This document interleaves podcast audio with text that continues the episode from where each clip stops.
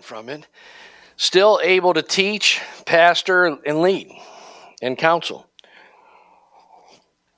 And in uh, modern times, the church has had two um, theories or approaches to how to do that. The Sunday school movement that, uh, that grew up with the evangelical culture of the 1870s to 1930s, uh, that we talk a lot about, the, the whole split between what was called the fundamentalist and the modernist. Uh, part of the fundamentalist movement was an invention of a new thing called Sunday school. And one of the things they were trying to address with Sunday school was to come alongside parents, because in the Bible it is uh, the parents' primary uh, responsibility to educate their children in all ways, but especially in the things of the Lord and the things of the faith. And uh, the church to come along and supplement that and be a help to parents in their job in their ability to do that. And the other thing they were trying to accomplish was to break down what's called the clergy laity distinction. And that's a huge part of what we do in Grace Christian Fellowship.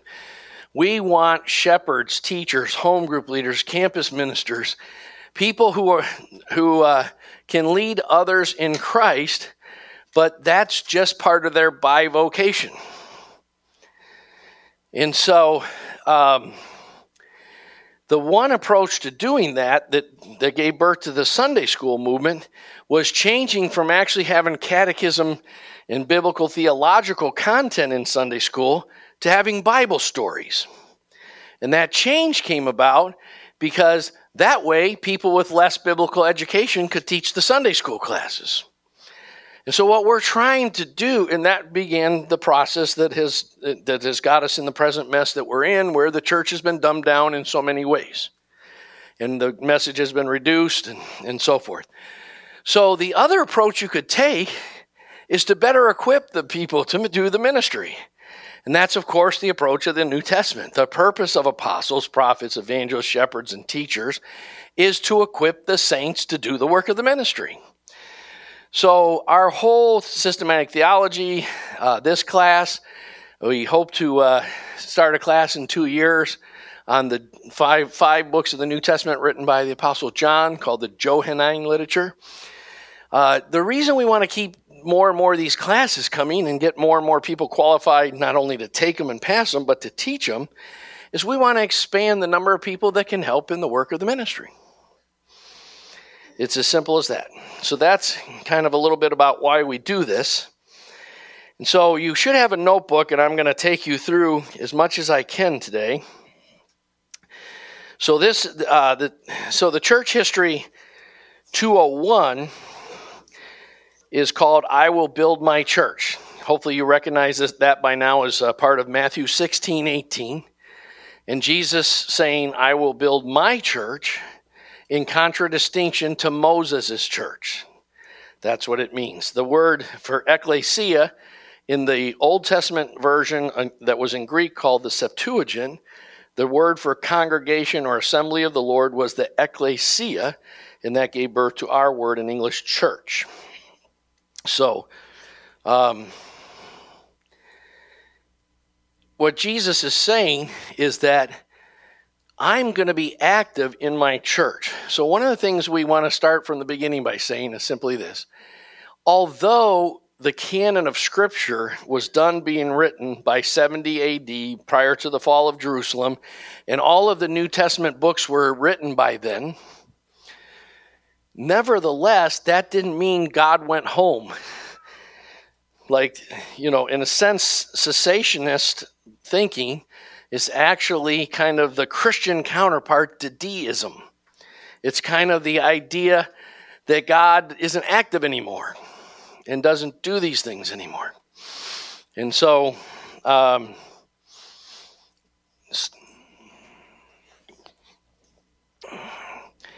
so we want to affirm that Jesus is in his church. So to not study church history is basically to not be interested in the, the works of the Lord. Really. And to think that, as, as what, one of the things that came out of You hear us talk a lot in our church about getting back to the apostolic hermeneutic. John talked about that today. How uh, the apostles interpreted the scriptures. The modern her- hermeneutic is that the, the scriptures are interpreted out of context as proof text written directly to modern people from a modern framework or something. And uh, without understanding the culture they were written in, the circumstances, the history, and so forth. So, one of the things, as we're going to see today, that can help us is to understand that just like the Holy Spirit helps you understand the scriptures when you're reading it, so there's been millions and millions of Christian brothers and sisters over the year and years, and church councils and pastors and teachers and leaders. Uh, we're going to talk about the apostolic fathers and, and so forth, and, and uh, the patristic period and so forth that God has shown them how to interpret the scriptures. And to neglect how they interpreted the scriptures is to uh, neglect and a very important tool that would help us know how to understand the scripture better.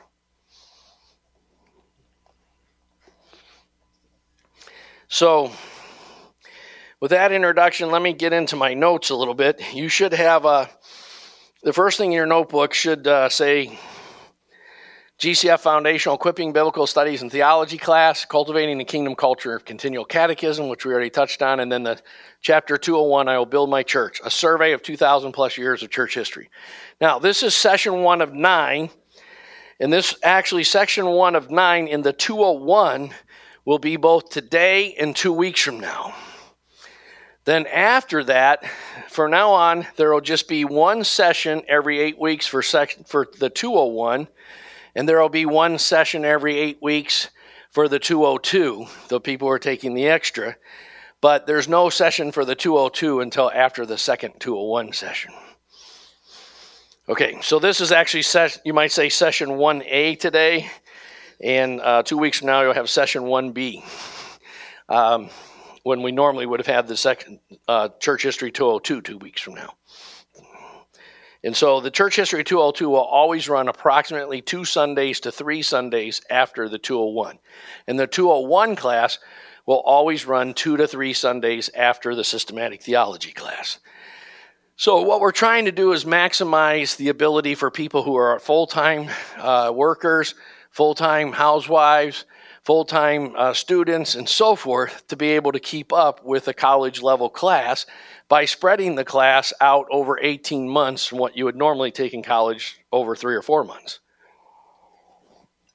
That's kind of the goal here. In fact, if you follow the readings in, uh, that we've outlined in the syllabus, which we have the syllabus, the syllabus was supposed to be first.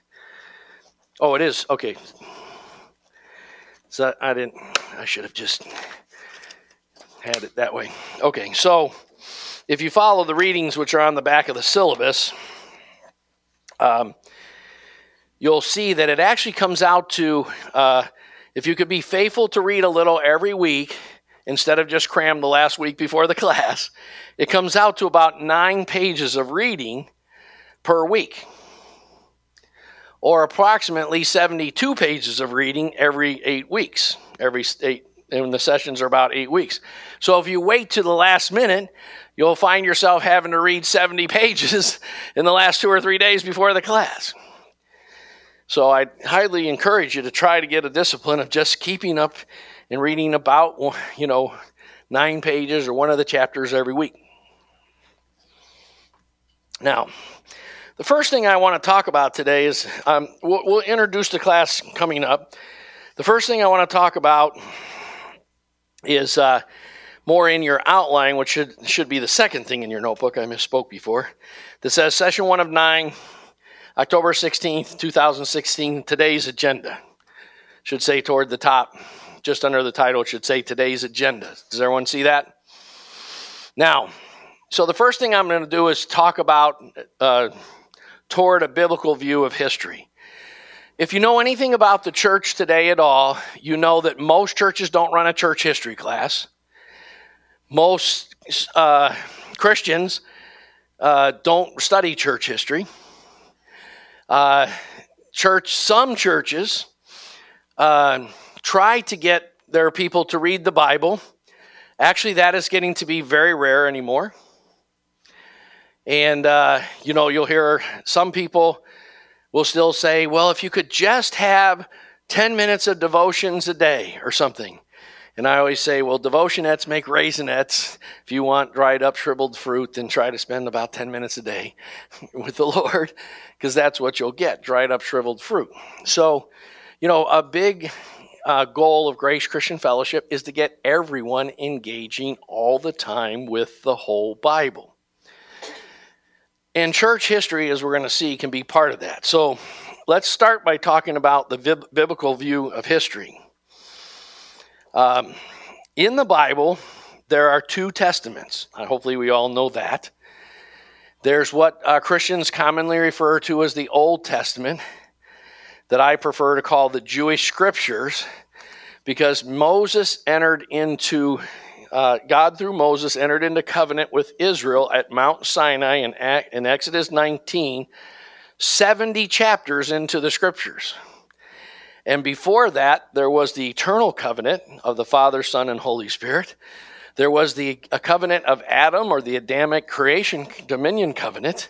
There was the covenant God made with Noah, and there was the covenant God made with Abraham, which he specifically repeats three times to Isaac, and then also repeats to Jacob. So, uh, when what we call the Old Covenant didn't even start till five covenants into the Bible or so. So uh, I prefer to look at it as the Jewish scriptures. However, as you probably know, we have 39 books in the in the Old Covenant or Jewish scriptures. The first 17 are called historical books. And in fact, if you think they're just full of stories and myths, as the modern liberalists started, that was part of how the fundamentalist modernist controversy got started, because the modernist who became Darwinists, said, well, creation's just a myth or a story. And uh, Abraham is just, uh, there, there probably wasn't a real Abraham, it's just a story. And the more literalist, fundamentalist, said, wait a minute, it literally happened. So, uh, the truth of the matter is, the biblical view of history is that we have a God who lives outside and above history. He's eternal. And Hebrews 13 20 talks about the blood of the eternal covenant. That's a verse every Christian should know just by heart. Hebrews 13 20, the blood of the eternal covenant. God the Father, God the Son, and God the Holy Spirit had a covenant before time began. And all of human history is an outworking of the terms of that covenant. And all the covenants of the Bible come out of that covenant. That's why when John Weiss did his teaching on uh, the church's practice of infant baptism through the centuries, he did it in the context of the eternal covenant.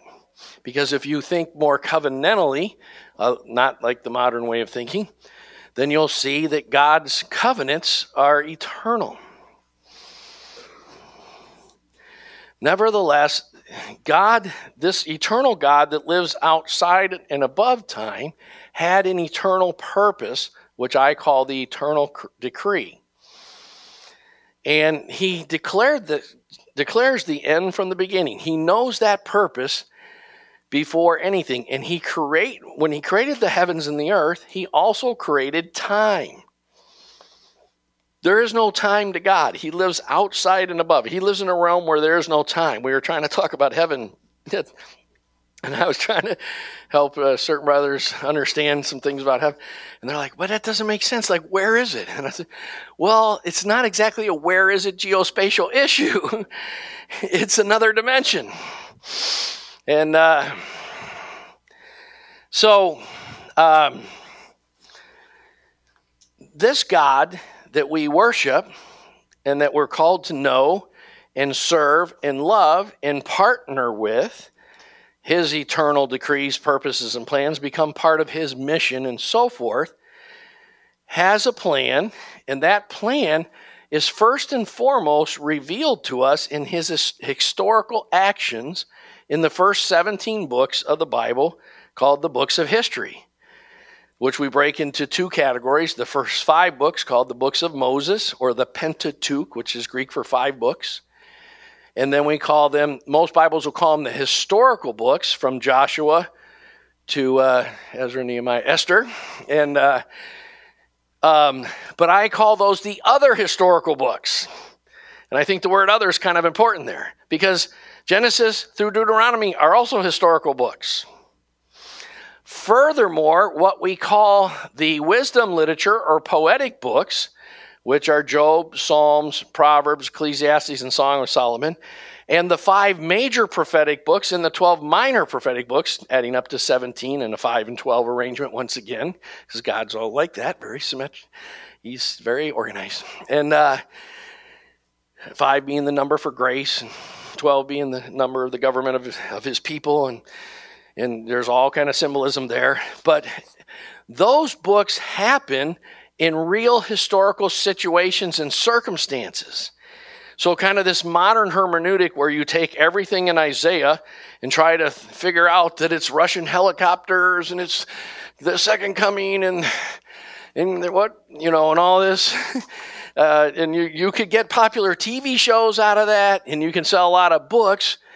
But you can make a lot of money selling drugs too, but why would you want to? Um, so, I mean, it's sort of ridiculous stuff, but uh, never, nevertheless, it's very popular and widespread. But the first thing you want to know when you're reading the prophets, most of the prophets will talk about how the word of the Lord came to Isaiah in the reign of Hezekiah, so forth and so forth. So, one of the things you should always do, I used to do a thing where I read half of the Old Testament each year during a period of uh, eight years or six years, I did that.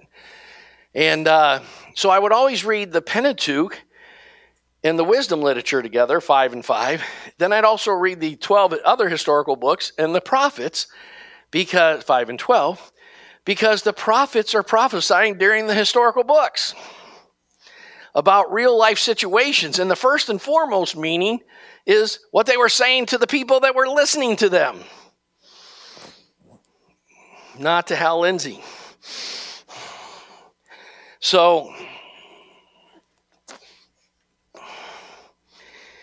um, the first thing you need to know is that our Bible is a book of history and it's about the miraculous, historical, redemption, interventionist acts of God who's working everything according to the counsel of his will for his predetermined plan to sum up all things in Christ. And so studying history is actually to study God.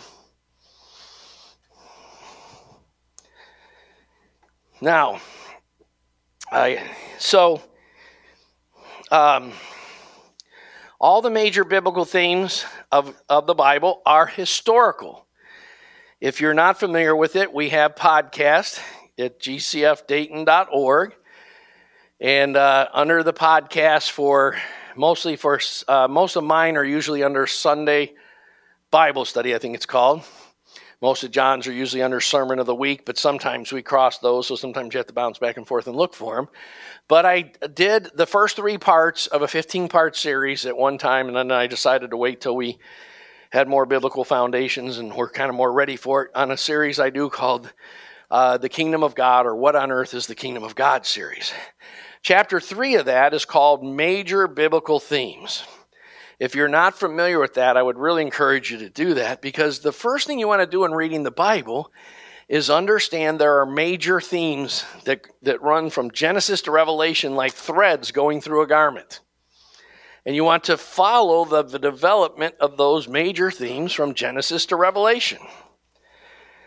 Now, some of those include creation, the fall of man, God's call for man to, to extend his kingdom, that is, exercise his servanthood type leadership, a dominion, take dominion of the whole earth and rule it for his glory. That he wants a people for his possession. So there's always two people groups in the earth. There's the, there's the haters of God and there's the lovers of God. And there's always those two people groups in the earth. There always have been, there always will be. And therefore, when you're reading the Bible, the Bible is primarily a history of God's dealings with his people. Because he wants a people that is his, as Exodus 19 calls them, his special treasure, a people for his own possession. Some trans, uh, King James thinks it's a peculiar people. That same, those same verses, which are Exodus 19, 5 and 6, if you don't know them by heart, I hope you do uh, are quoted by Peter in 1 Peter 2 5 and 1 Peter 2 9, especially 2, 1 Peter 2 9. God, that you'll be to me a royal priesthood, a holy nation, a people for my own possession. That's what God is primarily doing, having a, a people who are the solution. The, the amazing story of the Bible, the history of the Bible, is that God's people who are supposed to be the solution are always the problem because God's people themselves have sin. So eventually, God is moving toward the final solution, which is Christ fulfilling everything so that we could be covenant fulfillers instead of covenant breakers. Um, adoption that we talked about today in the 930 meeting, one of the most important messages I can think of. The idea of covenants and uh, hopefully you know this concept by now, but the Old Testament, one of the things that especially Moses does is he takes the forms of the literature of the culture around him. So you can find very similar things to Genesis in the Egyptian writings and the Mesopotamian writings and so forth, except for they're 180 degrees the exact opposite message. So the ancient literatures had a, were a type of literature called mythopoeic cosmogonies. Now, that's not so hard to write it down, and, and I'll tell you what it means. It's not so as hard as you might think to know. Mythopoeic simply means peak, means like poetry, that there's a message. Mythopoeic means it's not, tr- it's not what we would call true history, it's just a story, fiction a fictional story. So all the ancient cultures, their writings started with a fictional story. Whereas the Bible study starts with historically accurate information. Exactly the opposite. And their writings were the cosmogonies, cosmos meaning the universe or the order, genos meaning the birth. They're the birth of the universe. How did the, where did the earth come from? Where did the universe come from? Why are we here? Now, in all the ancient cultures, they started with in the beginning was water. Because water is a universal symbol of chaos. If you've ever been out on, on a boat on a, in a bad storm and got caught offshore, you'll know that water has no form. It's formless and void, and it just goes whatever direction the container it's in. And when the container's an ocean, it can get kind of choppy. But uh, Uh, whereas the Bible starts with, in the beginning, God. Exactly the opposite message. All the, the, the Egyptians, their cosmogony start with something like there was this upheaval, you know, tumultuous waters. And eventually, out of the, which is that, is, that is, everything was chaos. There was no order and reason or rhyme or so forth. And gradually, out of that grew this little mud, little silt island, and it kept growing and growing and growing. And eventually, which is a symbol of kind of, you know, order developing. And so they're saying that order came out of disorder. Whereas the Bible says order came out of order, came out of God. And then in the ancient cosmogonies, this little mud island eventually gives birth to a cow called, and that's an idea called spontaneous generation. Now, the superior thinking system of the Hebrews and the Christians smashed that idea in the ancient world so that evolution, which was the belief of every ancient culture from around 3000 BC to around 100 AD, began to be in disrepute because Christianity said, how can life come from non life? How can, can order come from non order? How can there just be spontaneous or generated life out of inanimate matter? And everyone's like, yeah, that makes sense. And so evolution was on the retreat worldwide from approximately 100 AD until the mid 19th century. And then came along a guy named Charles Darwin who said, instead of the cow coming out of the mud, should come a very single, uh, simple celled organism. And that seems so much more feasible. So much more feasible because the Bible says that fallen men don't want there to be a God. They suppress the truth and unrighteousness and they run from God. That the people lined up like they do for rock concerts today, where they'll camp out and, you know, have, or uh, t- what do they do? For football games, tailgate for a couple days and get drunk and party and so forth. So they can be, because the people were waiting and the whole, every copy of, of Origin of the Species sold out in less than three hours because people were looking for an explanation that says we're not created, therefore we're not accountable, therefore we can do whatever we want. We can have copulate in the streets and get drunk and do our drugs and and we can do whatever we want. That's what fallen man wants. And we can be God deniers. That's what lost, sinful people want. Until God's grace sets them free from such bondage and death. So, every major theme of the Bible starts in Genesis 1, 2, and 3 and goes all the way through to Revelation 22. Hopefully, you see that. And all of them are rooted in God's redemptive and restorative acts in history. Now, I don't have the same copy you guys have. Mine's a little more, you know, expanded, so I don't know if I put this in yours. But mine says beyond redemption to a dominion under Roman numeral 1, big point A, small point 3. So let me help you understand something right from the beginning. When we're studying the work of God in the church throughout the centuries, almost every Christian commentator since the fundamentalist modernist controversy has reduced the message of the Bible. If you understood John's message today, one of the, you might have I was like, on the one hand, like speaking in tongues and glory to God and high fiving people and punching a few demons in my heart and what and stomping on a few satanic spirits in my mind. On, on the other hand, I was crying over the church because it's like nobody understands any of this anymore. And this is most sad almost all commentators will tell you the story of the Bible is the story of man's creation, fall, and God's redemption. And that's like saying The Grapes of Wrath by John Steinbeck is a story about some people from Oklahoma that went to California. There's a lot more to it than that. Okay? So, um, because God is, the whole Bible is something beyond redemption, but it's the ultimate fulfillment of what God had in mind in his eternal decree in, in the first place, of which redemption is a stepping stone to being initiated into doing that. Adam wasn't supposed to just be saved and enjoy God and go to t- heaven and pray the sinner's prayer once in his life or something.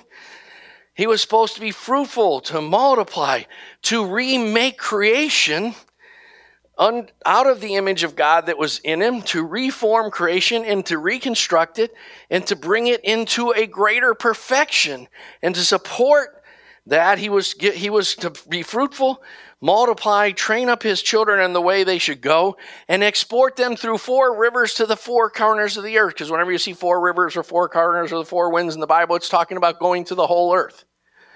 When, when Abraham was told to look four directions as far as his eyes could see, and that, that everywhere he could see would be the land given to him, that was a foreshadowing of the fact that eventually in Christ, the better Abraham, the greater Abraham, would inherit the whole earth, as we studied in both messages today. And church history is about the progression of God doing that.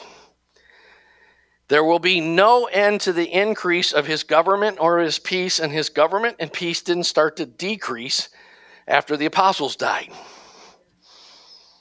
And Jesus didn't say, "Oh, apostles gone. I'm gonna. I'm just gonna sit back in fellowship with Thomas Jefferson and Ben Franklin and other deists and talk about how I'm not going to do anything in the world anymore." He continued to build his church as he is today. Then, what we're going to talk about, hopefully, uh, probably two weeks from now, the global expansion of the church, um, is because Jesus is doing that.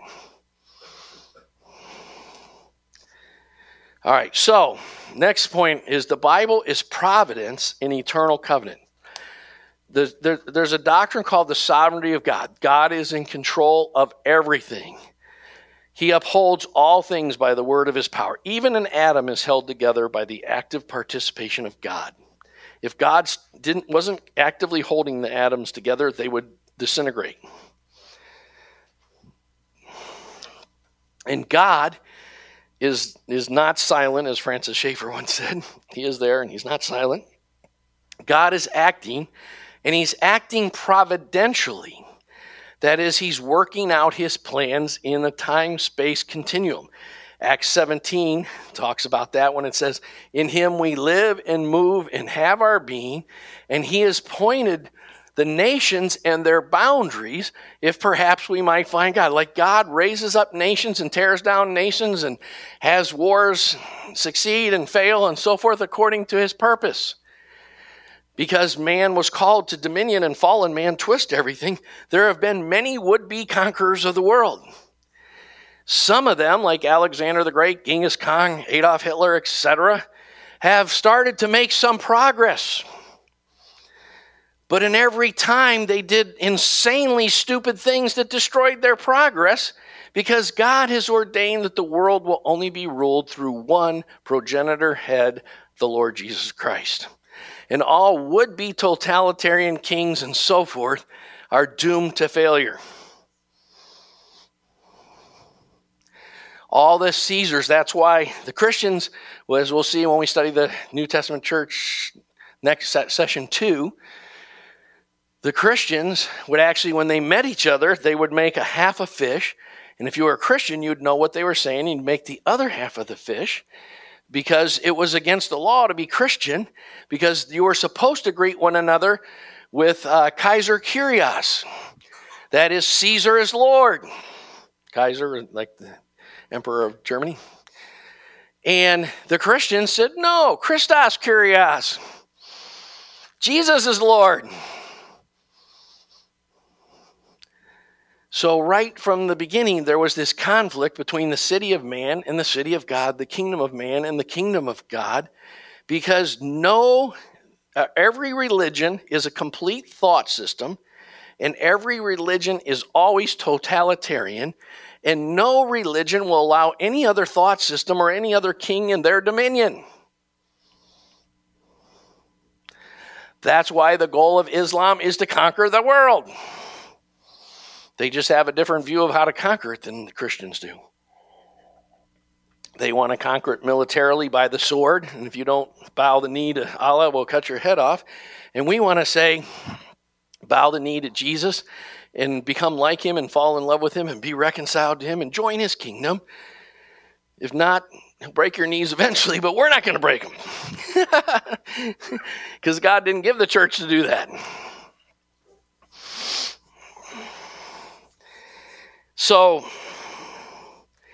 the Bible is full of foreknowledge and predestination. Let's look at, so when we're talking about, we're kind of concluding this section toward a biblical view of history by saying history is the providential acts of God. It's studying the works of the Lord. Interestingly, in Acts 2, contrary to what the cessationists says, say, they say um, that in Acts 2, when they when all the people heard them speaking in tongues and they identify a total of 17 languages because 17 is symbolic uh, for all the nations of the earth um, that that that was given to spread the gospel. First of all that is idiocy. Uh, secondly it's it's an idiotic in a certain kind of way. It doesn't understand anything about history because that's 3,000 years after Babylon, after men began to study other cultures and learn other languages. And there were lots of people in the world that knew four, five, ten languages and could spread the gospel without having to speak in tongues and not know what they were saying or something. Secondly, it never says they spoke in tongues to spread the gospel. It said they spoke in tongues the mighty deeds of God in both Acts 2 and Acts 10. That is, it was the opposite of what happened at Babel. They were speaking in one spirit to one God, his great redeeming acts. Now, in where am I going? Let's go to uh, Acts 2 22 and 24 on the day of Pentecost. That's how I got off on that. And look at a very interesting statement. Ever, we'll study we'll study Augustine in a few weeks. That would be session three and Pelag- a guy named Pelagius, and then eventually we'll study Calvin versus Arminius in probably session six or so. And we'll see that men, men want to figure everything out in their head so they can't reconcile things the Bible clearly reveals. But l- listen to this. In, in the middle of his speech, Peter is talking, it says there were Jews from all over the world. He's speaking to Jewish Israelite people who'd come from all over the world to celebrate Pentecost, the celebration of when Moses brought the law down from Sinai, because getting baptized in the Holy Spirit is the, opposite, the ultimate receiving the law, because it's receiving the law not externally on tablets of stone, but receiving the law in the, in the spirit of holiness on tablets of human hearts. And it's got the ultimate God writing his law in your heart and on your mind. And so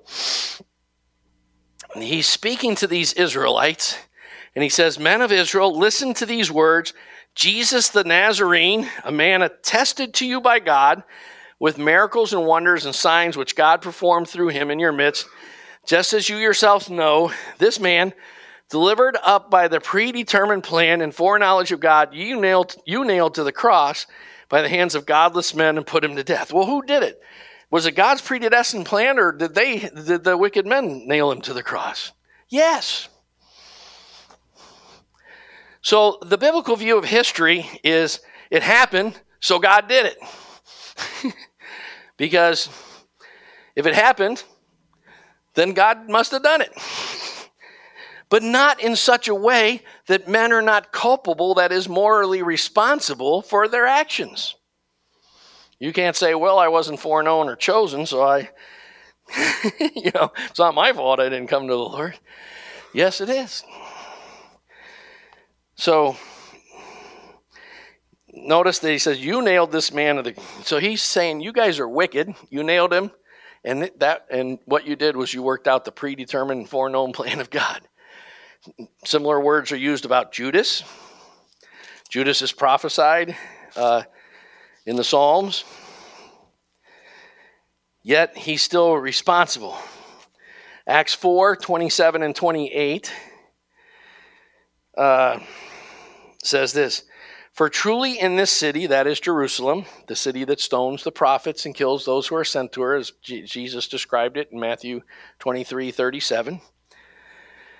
He said, Oh, Jerusalem, Jerusalem, the city that stones the prophets and kills those I send to you. How often I've wanted to gather you, you know, under my wings like a mother hen gathers her chicks, but you would not have it. So Peter is just standing in the same tradition as Jesus, the, the great prophet. And he says, prophetically, he says, For truly in the city there were gathered together against thy holy servant Jesus. Oh, this is in their prayer after they're threatened not to speak in the name of Jesus anymore, to uh, gather together. What was it? Together against thy holy servant Jesus, whom thou didst anoint, both Herod and Pontius Pilate, along with the Gentiles and the people of Israel, as John talked about. All three, the Romans, the leadership of Israel, and the people of Israel, all rejected Christ. To do whatever thy hand and thy purpose predestined to occur. Again, God did it. It, it happened, so God did it. Romans 8:28 God causes all things to work together for the good of those who love God or called according to his purpose. There's other verses there about God's providential acts in history. By the way, that quote, it happened, God did it, is from the church history lectures that uh, we'll talk about today, how to use those. Um, secondly, second point for today, so that's 1A. 1B, the importance of history in general. Why, why should we study history? And why should we study church history in particular? Uh, today, in um, what you'll find, this, this happens a lot throughout history. The church influences the world, and unfortunately, the world influences the church.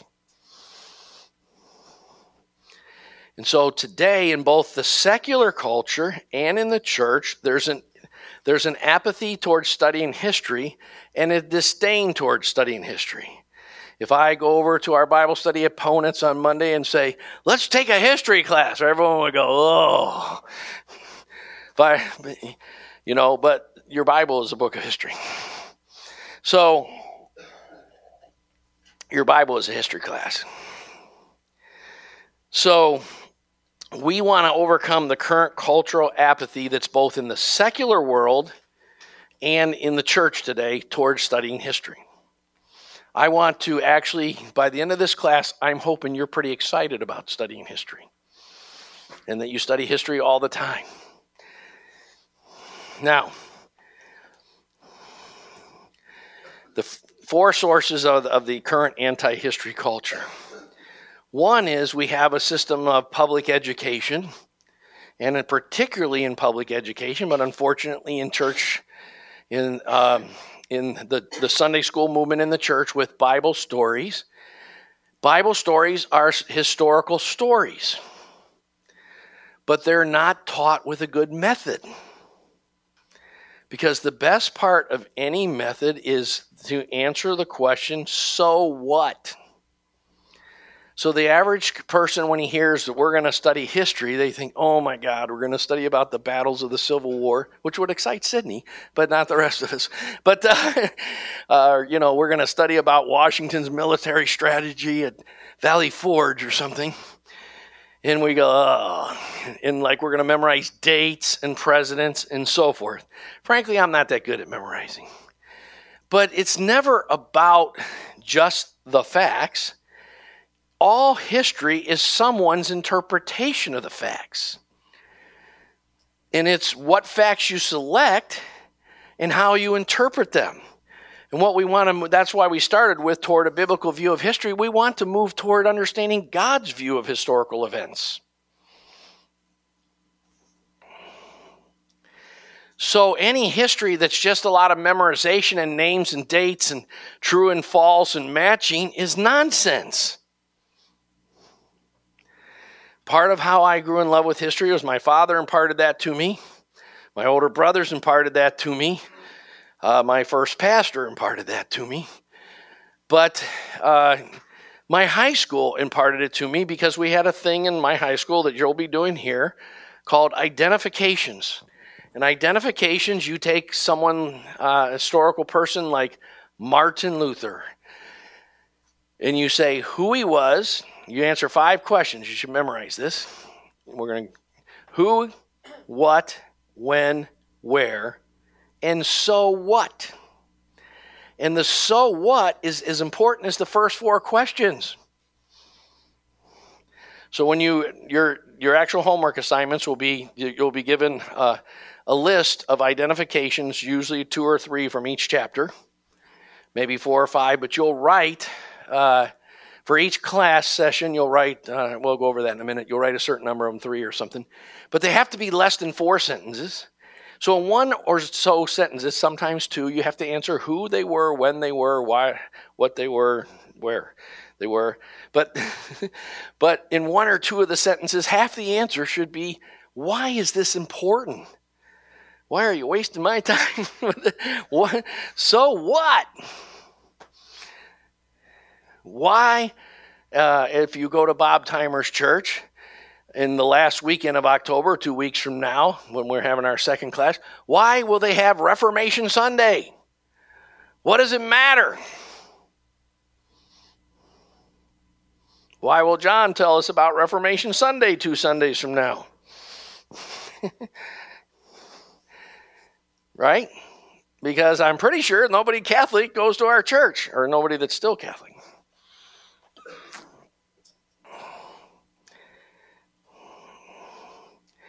So, the first reason people don't like history is if you don't emphasize the so what, it's boring.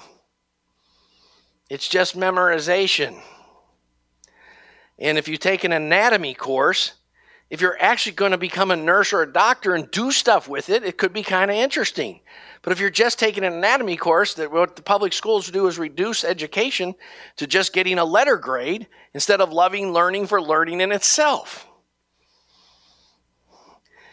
And so you memorize all the body parts and so forth and forget it as soon as you can because you're not going to use it. But if you actually get the so what of it, you'll use it when you're raising your kids, you'll use it when you're going to work, you'll use it when we talk to one another, you'll use it to make wise decisions all the time. You'll use it to know why Charles Spurgeon said you should vote for neither of the two major cat, uh, presidential candidates this election, but let's not go there. yep, he did. He had a lot of foresight. All right, second reason is the postmodern infatuation with the latest and the greatest. All adolescents go through a, a stage where they want the coolest fashions and the coolest car and all that kind of stuff. Now, because of our arrested development issues, you see guys that are 60 riding around in sports cars, and it's because they never grew up.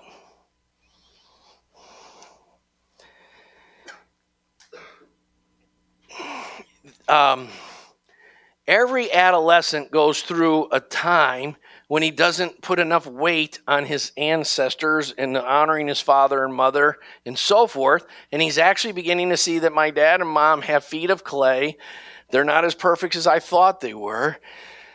And so they're going through a time, and unfortunately, if the, if the kid has a lot of what the Greeks called hubris, a lot of pride, he'll be like, I don't need this family, I don't need this stuff, and, and so forth. And modern man has that view of history. Like we got better technology every week. You know, I used to kind of take a twisted, perverse delight in showing people my $20 flip phone that was 15 years old until someone dropped it in a glass of water. Because I was like, look, I, could, I still make this work.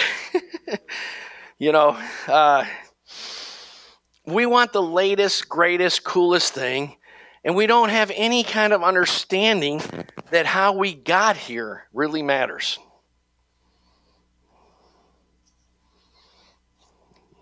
People always go, Do I have to read the genealogies in the Bible and so forth? One thing you have to realize about, I don't think you have to memorize them, but I think you have to realize this.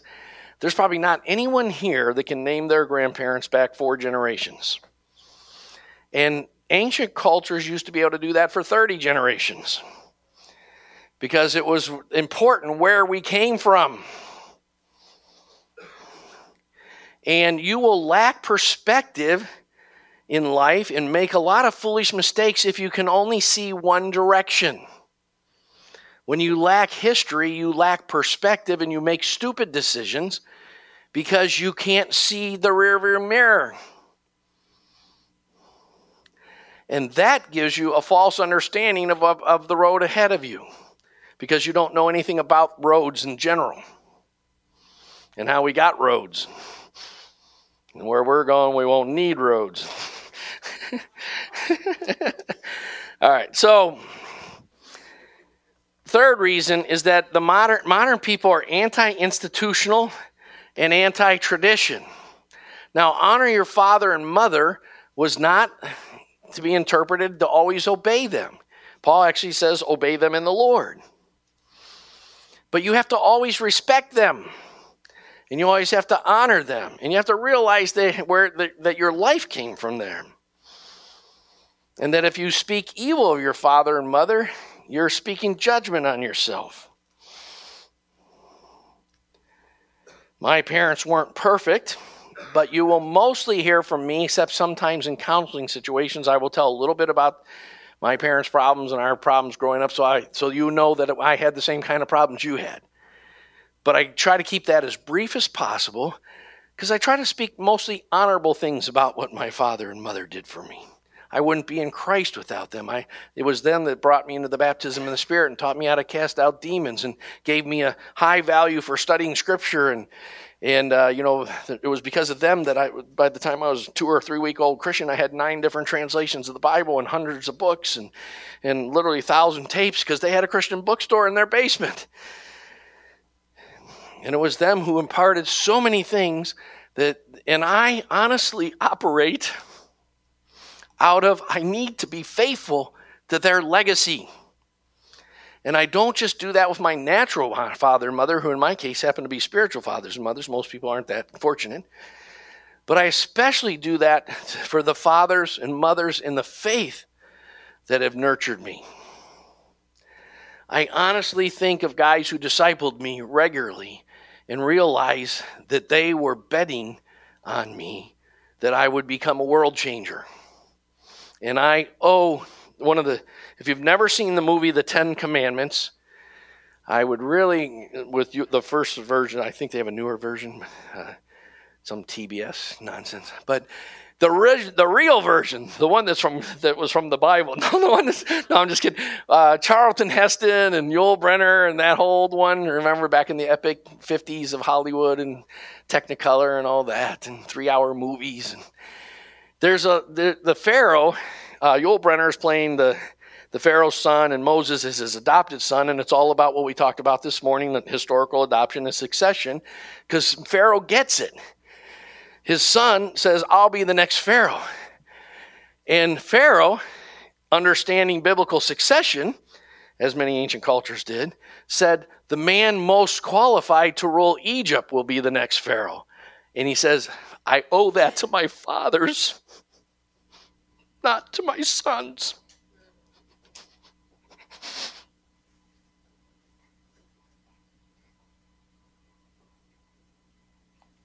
Sorry.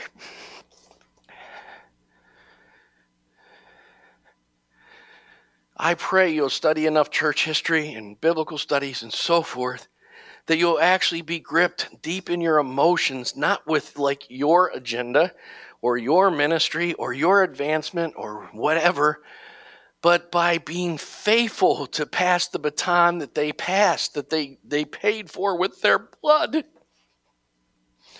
You know, we're going to study John Huss and John Wycliffe and so many others who died so that you could read your Bible. And yet, most American Christians today don't have time.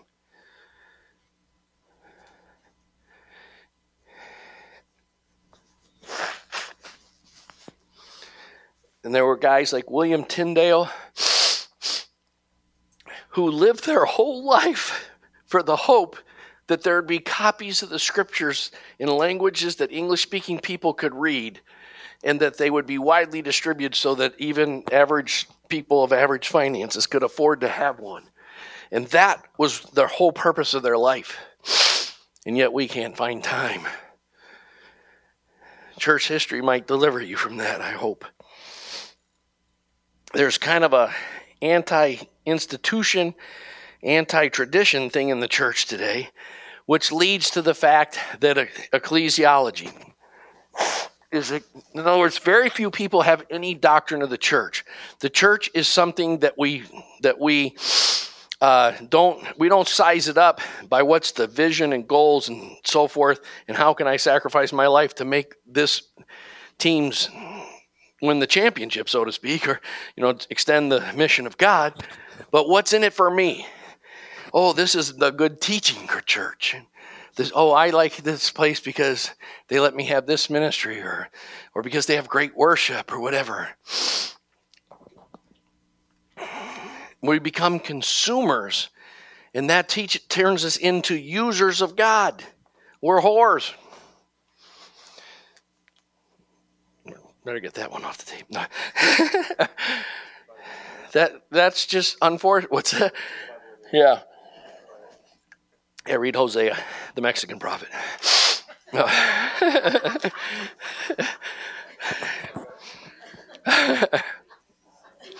All right. So today, people have no doctrine of the church. And there's this kind of anti institution. In fact, some people have described the Reformation as the triumph of Augustine's doctrines of soteriology over Augustine's doctrines of ecclesiology. That is, his ideas about salvation replacing his ideas about the church. And the, the, to be honest, as unbiblical as some Eastern Orthodox and Roman Catholic things are, and even some, you know, Lutheran and so forth, the truth is they often have it more right about the church than we do. Because the church is just something we use. And we're hopefully church history will deliver you from a low view of, of what the church is supposed to be. Because the church conquered the Roman Empire. The mightiest civilization that had ever been on the face of the earth fell to a bunch of radical Christians. Even though they tried and tried and tried to kill them and stamp them out, the blood of the martyrs became the seed of the church. Fourth reason is evangelical. When the when the fundamentalist modernist thing started out what came out of the fundamentalist side of the equation was what we call evangelicalism today. And um, evangelicalism rejected historical studies for two reasons one is called the anabaptist and reformation historical viewpoint now anabaptists started with uh, they are the they are the spiritual ancestors of what we call Baptists today, uh, Hutterites, um, Mennonites, Amish, etc. Okay, and they have you know eventually became therefore their their children became things like Christian Missionary Alliance, Church of the Nazarene, and all that kind of stuff. Church of God, and all those kind of things. All of these grew out of, of the Anabaptist movement of the 17th century, as we'll see. And one of their ideas was the church was faithful till the death of the apostles, and maybe for another 50 or 70 years, but by 150 years into after Christ, the church was way off base and, and dead and, and no good. And therefore, you'll you'll hear see a lot of people say, we want, and I, I actually had this idea in my young Christian days, we want to become a New Testament church. And I, I do want to get back to the apostolic pattern, but I want to get back to the pattern of the church of the first seven ecumenical councils in the first eight centuries and, and lots of things, not just the new, because here's why. Um, this idea that only the apostolic church was godly just doesn't play. You know why? Because today, Greg Weiss and John Weiss did teachings. And lots of the verses they shared were in the New Testament. And many of the songs we sang, and even the songs they were practicing just a little while ago, had lines from the New Testament in them. And if the church, if Jesus wasn't building his church, you wouldn't have a New Testament because the 27 canonical books of the New Testament were decided at the end of the fourth century. So the idea that God left the church and it was backslidden and dead and everything like that, it just doesn't it rhyme, rhyme or make any reason with any kind of sanity at all. Let me know how you really feel. Uh, it's ridiculous. Okay?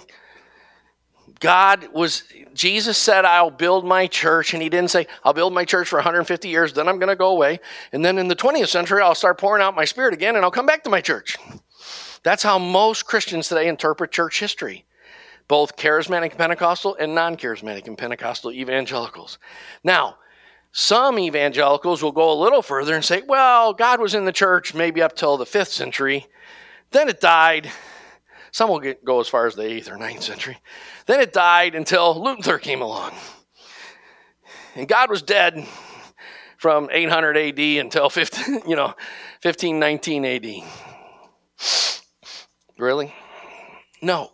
Jesus, the church has never been perfect because the same reason our church isn't perfect. Our church isn't perfect for two reasons. One, I'm the pastor. and two, you're the members. and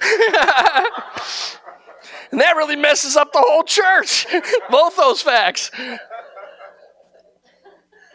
If we could just get rid of that, we'd be a perfect church.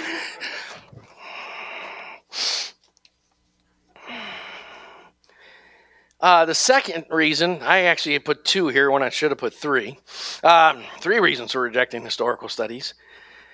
Second reason is just the modernist fundamentalist controversy in general. Some of you probably know that, that our forefathers, uh, the, the descendants of Calvin and John Knox and so forth, theologically, came to this country as Puritans and Anglicans and Scottish Presbyterians and so forth.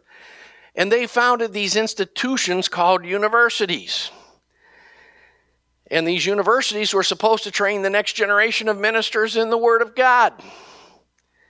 And that's why Harvard University, uh, whose uh, slogan today is Veritas, which is Latin for truth, their slogan used to be Christos Veritas. The truth is Christ. And because these universities got captured by the modernist, part of the fundamentalist reaction was, oh my God, studying is innately evil. We want to be stupid because then we'll at least be faithful. If you don't know anything, it's a lot easier to be faithful to it, right? you know, so that really is kind of what, so what had developed in, in evangelicalism was kind of an anti intellectualism, but especially an anti history posture. Now, if you want more on that, a good introduction to that's in a book we have by J.P. Moreland, who's a professor at Biola University, which stands for Biblical Institute of Los Angeles. We have his book back there. It's called Love God with All Your Mind chapter 2, which John Gray read. When I first got, uh, got to know John Gray, I was giving him different things to read that would increase his hunger for reading the Bible. That's what I do with all of you, right? Like, I'm always like trying to increase your hunger for reading the Bible, right? So, there's a method to my madness because the further you grow in Christ, the easier my job becomes. so, uh, uh, and the more you're able to be equipped to, to do the work of the ministry, so one of these days I'll actually take a vacation and uh, like be on a beach with lemonade or something. Uh, now, the most noticeable thing of the anti-intellectualism of evangelical Christianity was uh, simply, well, I'm really in trouble time-wise as usual, was uh, an anti-history. And again, that's a, a natural part of adolescence but it'll leave you stuck in adolescence. And that is destroying our culture. We have 45 year old teenagers increasingly. Thirdly, was the development out of the fundamentalist modernist controversy, what's called dispensational premillennialism, a, a view of the end times that's fundamentally a view of history that there's that history is going backward and that the church of Christ will be shrinking and there will only be a remnant left. And we're in every small church is like we're the faithful few because you know you especially get that in very sectarian cultic things. We're the only ones that are faithful and not really. Um, so, eschatology, what you believe of the reason we talk about postmillennial eschatology and recommend that you read books like an eschatology of victory and paradise restored and these kind of books is because what you believe about the future of God's kingdom and church will change all of your priorities. As John was saying in his teaching a week ago, Uh, and I, I've known people like this myself. You know, I was sharing the gospel with one of my drug addict hippie friends, and he said, Oh, yeah, like I went to a church and got saved and all that like 10 years ago. And I said, Really? What? You could have fooled me. what happened? And he said, Well, they were saying Jesus was going to come back and it was taking too long. you know. And uh, you all know my story about a sweet little Pentecostal lady that my mom and dad knew that I ran into a grocery in the grocery store and I'd been a Christian about two or three weeks and I'd gotten baptized in the Spirit and I had this expectation of a worldwide revival. I hadn't been taught yet. and that God's pouring out the Spirit everywhere, and this is going to be awesome. Where Jesus conquering the world. Let's get in. Let's study. Let's fast. Let's pray. Let's do this stuff. And uh, she came up to me in the grocery store and says, "Brother Weiss, I don't know if I can take it much more. I sure hope he, Jesus comes back in the next two or three weeks because I don't know how much longer I can hang on. And I was like, I'll have what she's having. That's a line from a movie that you probably shouldn't have watched. Um,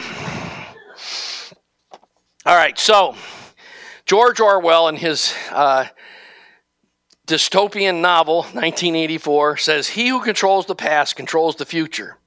He who controls the present controls the past. Now, that's why all totalitarian states get rid of the newspapers, get rid of the libraries. When the communists take over, they kill all the educated people because they don't want anything but their view of history in the society. And that's why, and they have, that's why 1984 features you know, totalitarian society, and they're constantly spitting out their propaganda because all history is someone's interpretation of the past.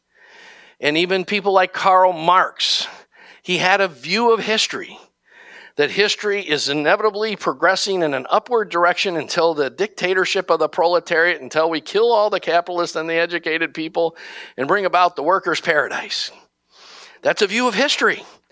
That's a vision that, that, that people sacrifice their lives for. And then a lot of people got their lives sacrificed for that vision.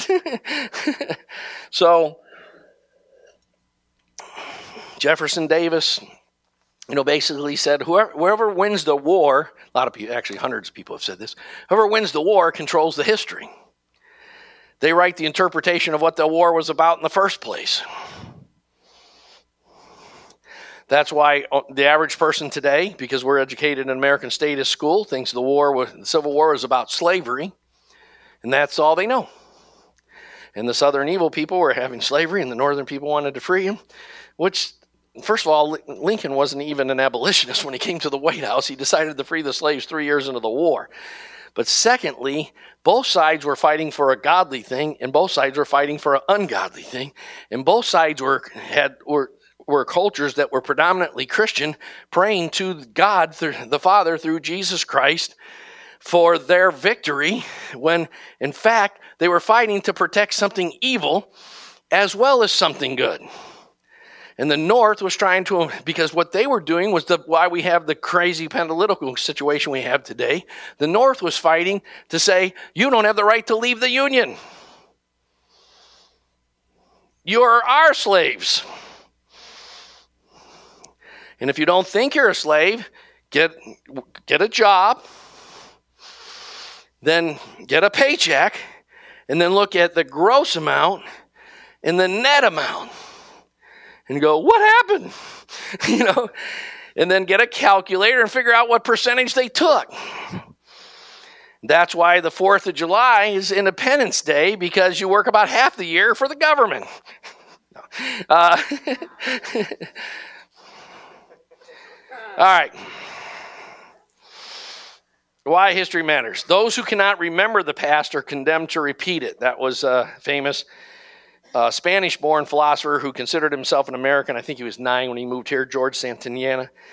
And uh, that was often quoted over and over again by Winston Churchill in, in Winston Churchill's speeches. And if you don't know anything, we don't have time to go into Winston Churchill right now.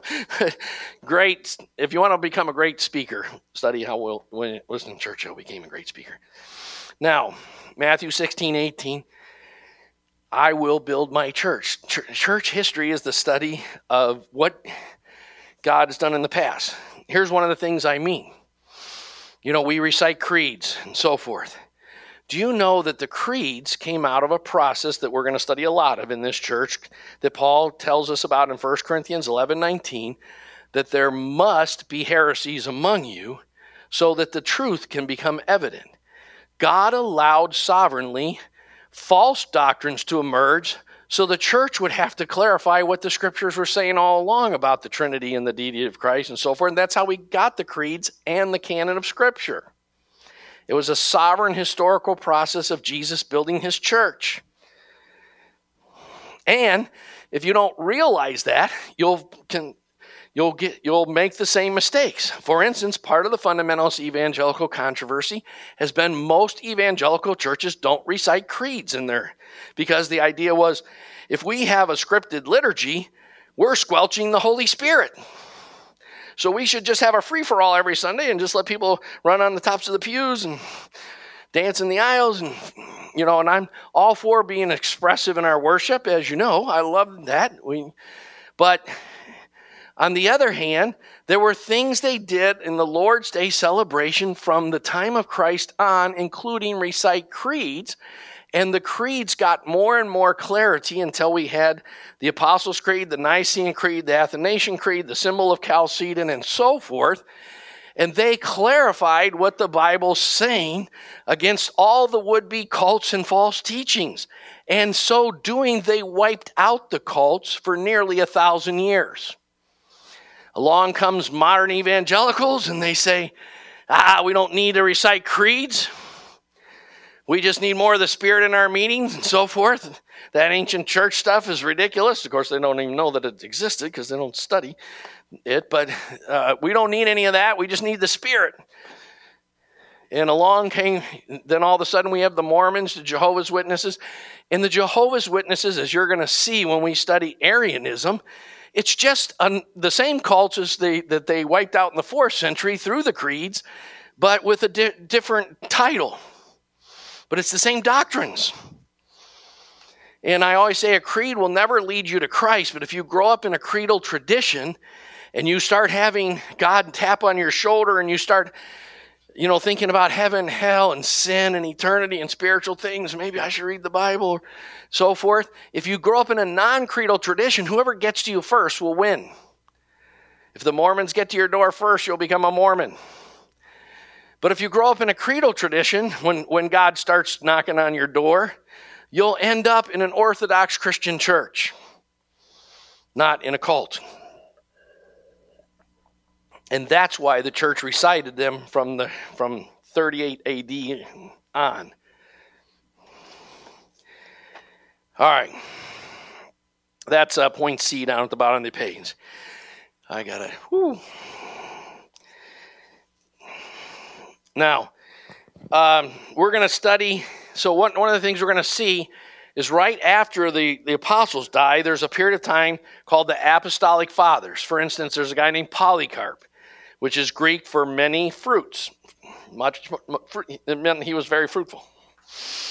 And uh, Christians started taking Christian names to get rid of their pagan names when they came to Christ, which is still practiced in many countries of the world today.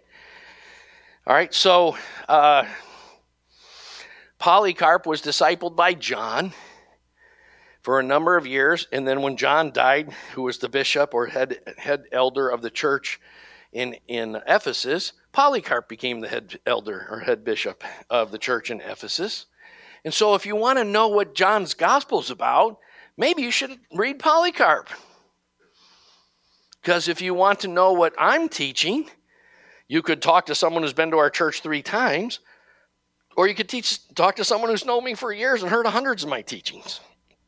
And guess what? The person who knows the person better would be a better source, right? So our view of history shapes the way we, pre- we view the present and therefore dictates what answers we offer for existing problems. Moving on. This is under uh, point C uh, the relationship between church history and historical theology. So the first thing is uh, church history overcome his played a role in his the development of historical theology to give us the truth. Second thing is there's a saying, Ecclesia semper reformata est. I think I said it pretty close to right, which is Latin. The church is always to be reformed, or some people say is always reforming. Now, Karl Barth first said that, a theologian that we'll talk about. We, we wouldn't agree with a whole lot of what he had to say. But he was taking it from St. Augustine saying, Ecclesia semper reformanda, the church is always reforming. Uh, the Protestant reformers, especially John Calvin, that was like their rallying cry. Because the church is full of fallen people, it will always need to be renewed. It will always need to be reformed. Always. Our church needs to be reformed. I think our pastor needs to be reformed. Uh, maybe you should learn how to speak shorter. Um, so, uh, there's, you know, I've given you some uh, Wikipedia articles if you want to study that concept more. But the truth is, this idea we have in Grace Christian Fellowship to rediscover and restore biblical Christianity should always be every Christian's goal. I remember reading the literature of, a, of the Assemblies of God denomination formed in 1914, grew out of the Azusa Street Revival and so forth. And their literature says we exist to get back to the New Testament model. But the truth is, if you understand what's called full gospel uh, fellowship, they felt that the doctrines of salvation, well, we're going to add to conversion and water baptism, we're going to add baptism in the Spirit. and That's it. That's the full gospel. We got it all back. Most Pentecostals today have that idea. If we could just add to the evangelical view of salvation and water baptism, uh, in their non history view and their non ecclesiology view. We, we, can keep their non history view and their non biblical studies view and their non theology view and their non church history view, but we got to add the baptism in the Holy Spirit. Then we got it. One of the things you hopefully you'll get out of church history is to understand that it's never about just restoring one thing unless that one thing is restoring God and the Lord Jesus Christ to his church, who comes to us through the three delivery systems of the Word, the Spirit, and the church. And it's about restoring everything. We need to reform what the church is, what the structure, the mission, the lifestyle is all the time. We need to. Uh, we need to have a better relationship with the Holy Spirit every day because the Bible says, do not grieve the Holy Spirit. And hopefully you've learned by now what we call revert, reading the reverse negative. The reason the Bible says don't grieve the Holy Spirit is why? We grieve the Holy Spirit. We have lots of prideful attitudes and other reason things that are very grievous to the Holy Spirit. So we need to re-encounter and, and repent and, and re-reform and come back to the Holy Spirit every day and so forth and so on. All right, third reason is what we just touched on the three delivery t- systems of grace. And in fact, uh, one of the things I'll encourage you to do as we study this church history and plain language thing is look at the various ages and movements and so forth in terms of their relationship to Scripture, their and, and creeds and other intellectual content, you might say, or belief foundations, their relationship to the person and ministry of the Holy Spirit, and their view of what the church is. And you can pretty much see why the church is less and more effective in different cultures and different time periods because when they're missing parts of those three things, the church becomes very innocuous, anemic, of no mat, of like we are in our culture. Our, the church is having less and less and less impact on our culture because we've reduced our understanding of all three of the delivery systems of grace. We have less study of the Word, less uh, serious approach to that, oh, more and more and more. That's been over a 150 year trend. And for large sections of the church, we've pretty much kicked the Holy Spirit out or said he died, or we say we would receive him, but we only want him in a theoretical way. As long as he doesn't do anything, he'll be welcome. You know, you can come over to my house as long as you sit in the driveway. Uh, and of course, almost no Protestants have much doctrine of the church today. Moving on, the next point the relationship of, between systematic theology, biblical and exegetical studies, and historical theology. I really got to keep moving. Historical theology is foundational connecting bridge progressing from biblical and exegetical studies, also known as biblical theology, to systematic theology. So, historical theology will help you understand. There's a reason, there's a method to our madness in this church. We have a systematic theology class which is actually the least important of the three. Then we have a church history class, which is the second more. Then we're going to start a series of biblical studies class, which is the foundation. Of course, we teach on scripture, you know, three times a week around here, twice on Sundays and Tuesday nights, and so forth. And we have foundational books and foundational intermediate books, and we try to get people on taking programs to take the whole Bible more seriously and so forth. That's a major thrust for us all the time. Right? But historical theology is the bridge to, to check your systematic theology. Because what started to happen after the fundamentalist modernists is various denominations, they have like, we believe this about the Holy Spirit, or we believe this about prayer, we believe this about the deity of Christ, and so forth. And then we have our proof text for what we believe, and we have our eschatology, our brand new negative dispensational premillennial eschatology, which no one ever heard of until after the Civil War. Never believe any theology, which is completely modern, by the way, uh, that nobody ever thought of for 1800 years. So, but even though 95% of evangelicals believe that, it's a brand new idea. And just because 95% of people believe something doesn't make it right. Right?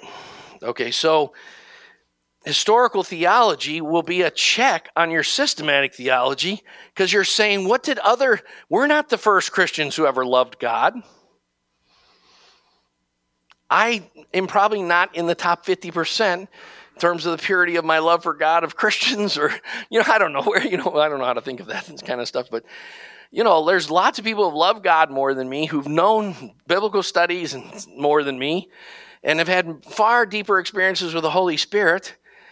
And maybe I should consider what they thought the scripture meant instead of being so prideful just to have my own private interpretations of scripture all the time. Historical the- theology is that, is that bridge. Now, there's a, there was a guy named Vincent of Lérins who wrote a book called um, the Coleman, Commentary, Commentary, I guess it's pronounced. And uh, in Latin, it means that faith which has been believed everywhere, always by all. Now, all he was doing was he was describing what was called the first seven evangelical cultures, uh, councils. The, the council number zero, just like in, in, in computers, you start with zero. So no one counts Acts 15, but really Acts 15 is the first church council. Now, that's not, if you study the seven church councils, they won't list that. So call that zero. And then you go on through to Nicaea and all the Chalcedon and Ephesus and so forth. Vincent of Lérins, after the seven ecumenical councils, wrote a book about the history of the councils, I think around the 8th century, if I remember, when he lived, uh, about the history of the councils and what principles they used. And he said, the truth is found, uh, of course, first and foremost in Scripture, but it's found by understanding that faith, that is what they believed about Scripture, that was believed by all people, always, everywhere. Because all cults are some small sect that's, that starts in some geog- geog- geographical place. Like, let's move out to Utah and start our cult.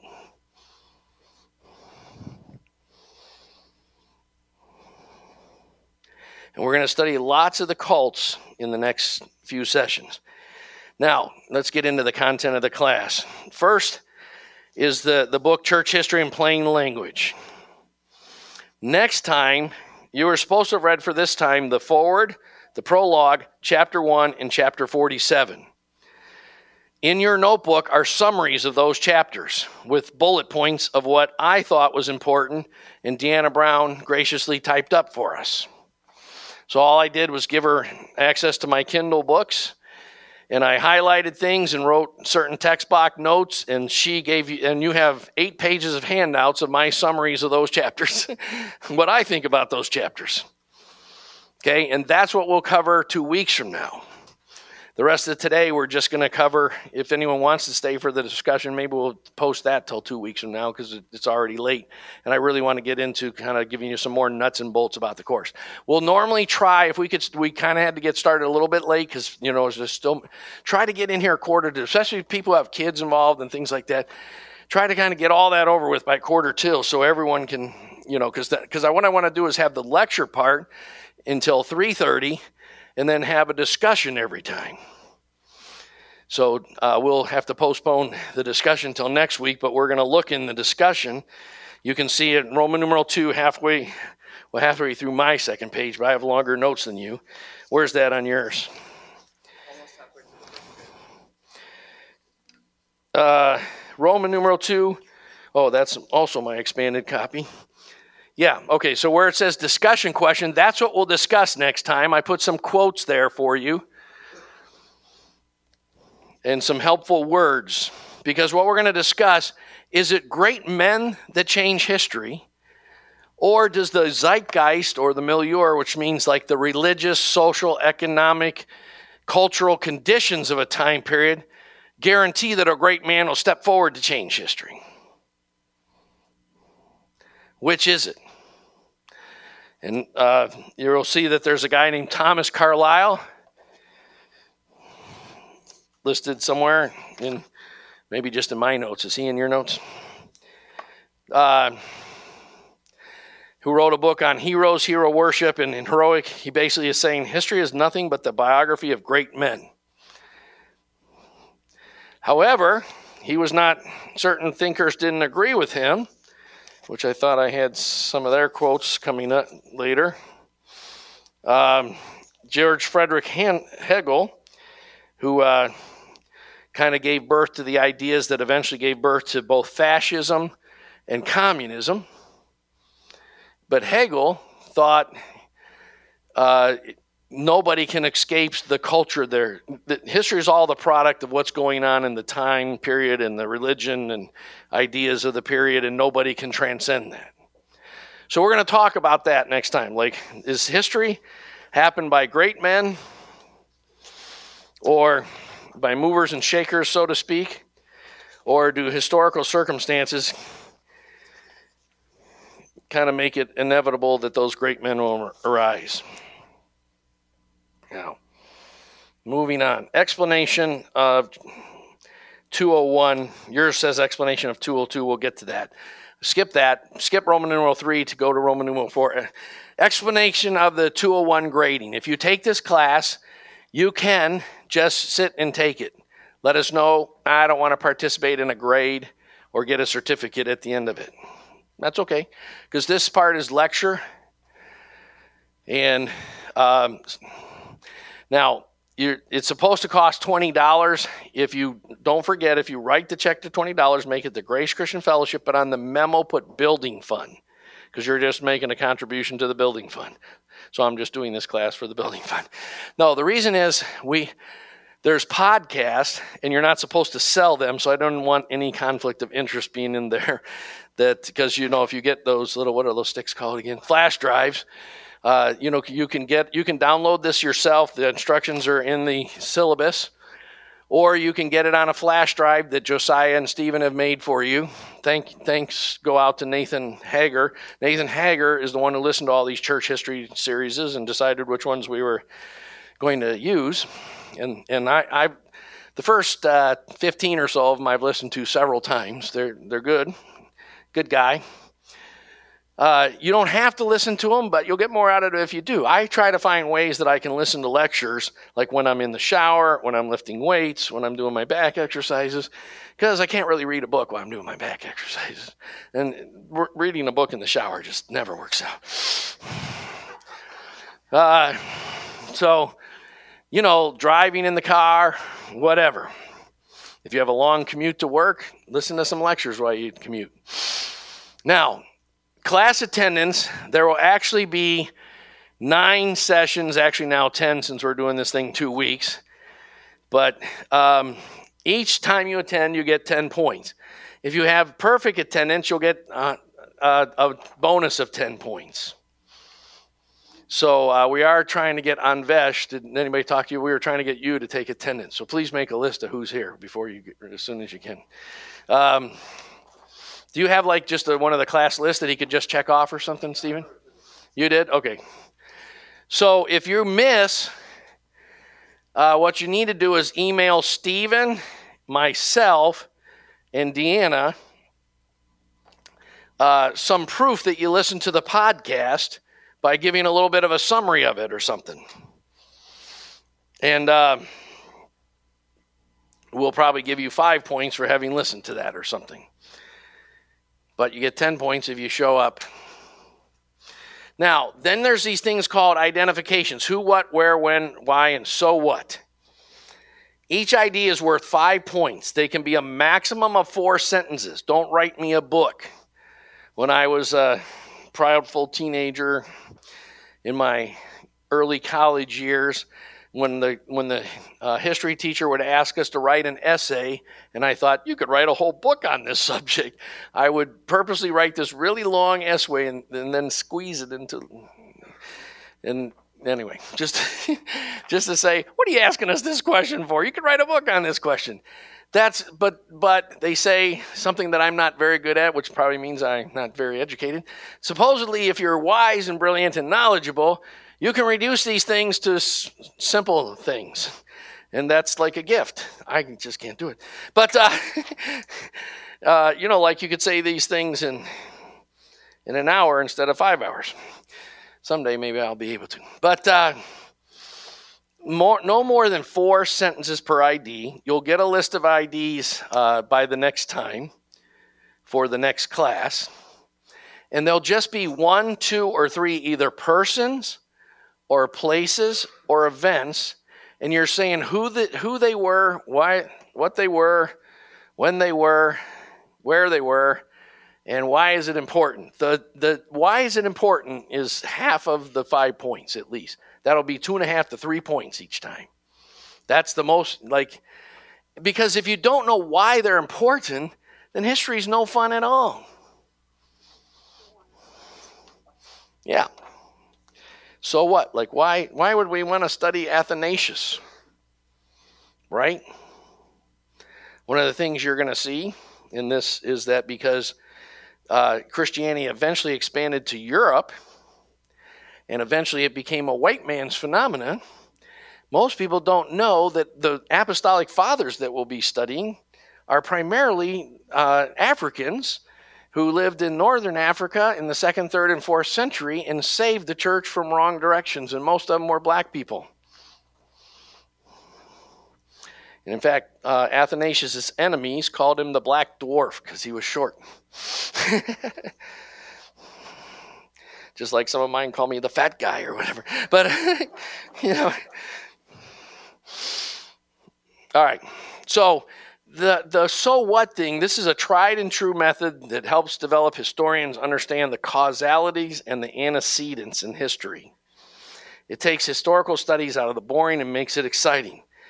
In the early sections of the class, I'm going to ask uh, some guinea pigs like Nathan, uh, Stephen, and Deanna to write some IDs and, and give us permission to make them public and then we'll critique them in front of you.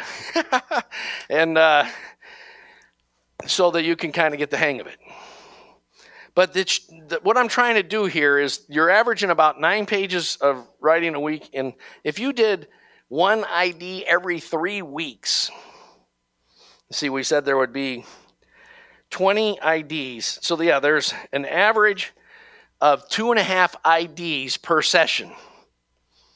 So that's one every four weeks or so in four censuses. That's really not a lot of workload because part of what the strategy of these classes is, is to give you what you would get in a college class, but with a lot less work, and especially the busy work. Any any teachers here, public school teachers? At least Tim is studying that. But when you know, I took my first education class, and I said, I'm never going to be a teacher because I discerned right away they like busy work, lesson plans and bulletin boards and and just projects for the sake of projects. And I thought that's not going to work. All right, now next thing is uh, participation. Punctuality. Stephen will be making a little mark in his attendance about whether you are on time and in your seat on time. And are you listening? And when we do have the discussions, which we'll hopefully have next time, do you participate? Now, therefore, people who are more shy are at a disadvantage. Lastly, uh, well, that's and that's worth 50 points. So all in all, there's 250 points.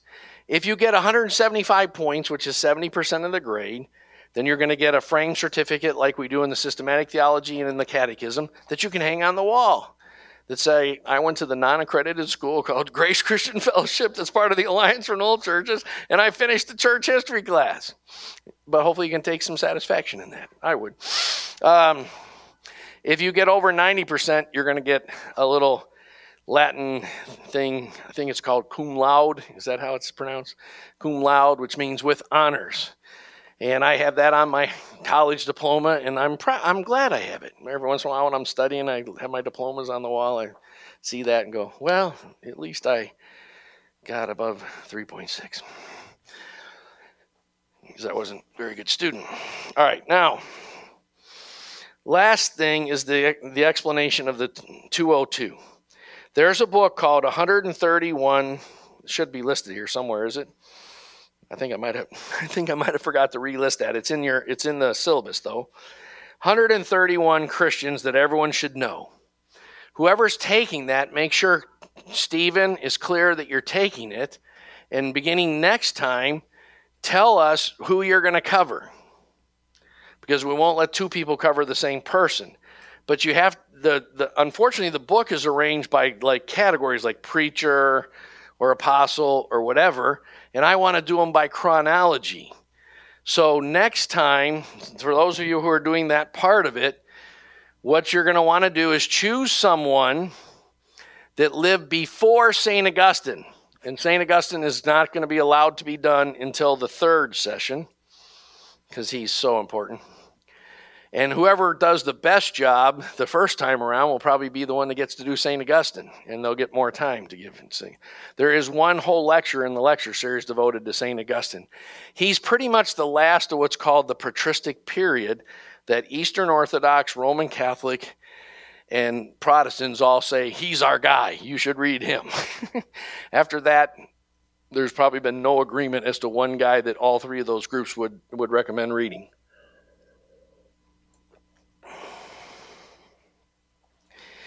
So when you give these speeches, how long you'll have will be will be telling you, but it'll be based on we want to do it in two hours.